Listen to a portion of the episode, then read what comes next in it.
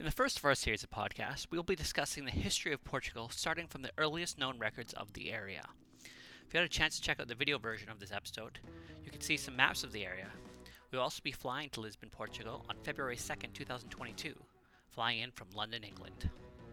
The Lower and Middle Paleolithic. The Iberian Peninsula was inhabited by hominins dating back to the Paleolithic period. Many early hominin remains have been discovered in a few different sites on the peninsula. Neanderthals were found to be occupying many parts of Iberia, and fossils have been found in great numbers.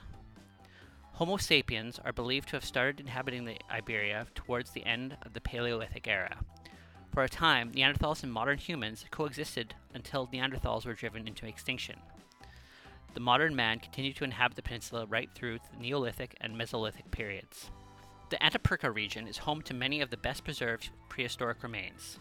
Many rich limestone caves have preserved a million years of human evolution.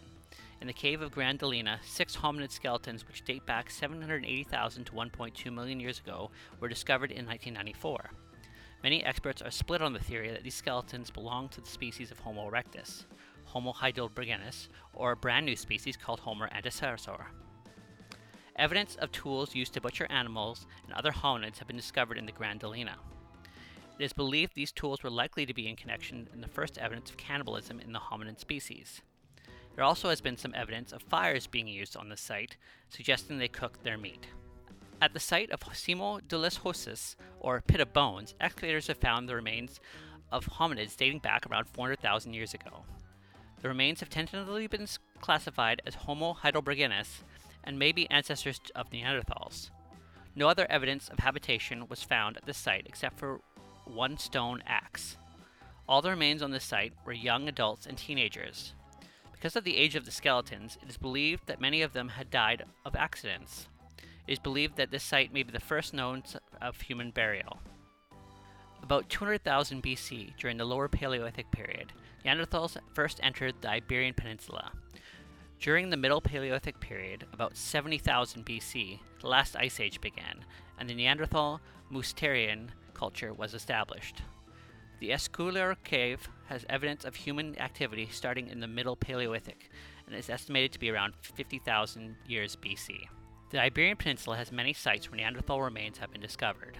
In the Forbes Quarry in Gibraltar in 1848, a Neanderthal skull was found, making it the second site after Belgium where the remains of Neanderthals have been unearthed. It wasn't until 1856 when remains were discovered in Neanderthal, Germany, since the classification as a separate species has been called into question. More Neanderthal discoveries have been discovered in Gibraltar, including a skull of a four year old child.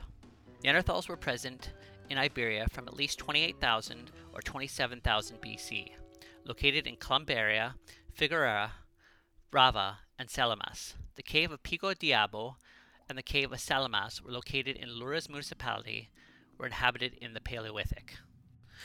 Located in Zafarraya, a Neanderthal mandible and Mousterian tools, which were associated with the Neanderthal culture, were discovered in 1995. The mandible that was discovered dated back to 28,000 BC, and the tools to about 25,000 BC.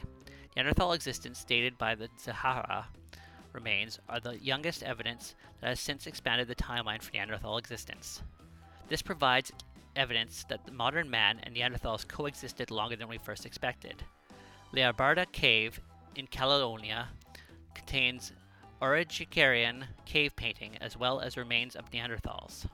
It is believed that this evidence is enough that modern man had drove the Neanderthals to the Iberian Peninsula where they sought refuge.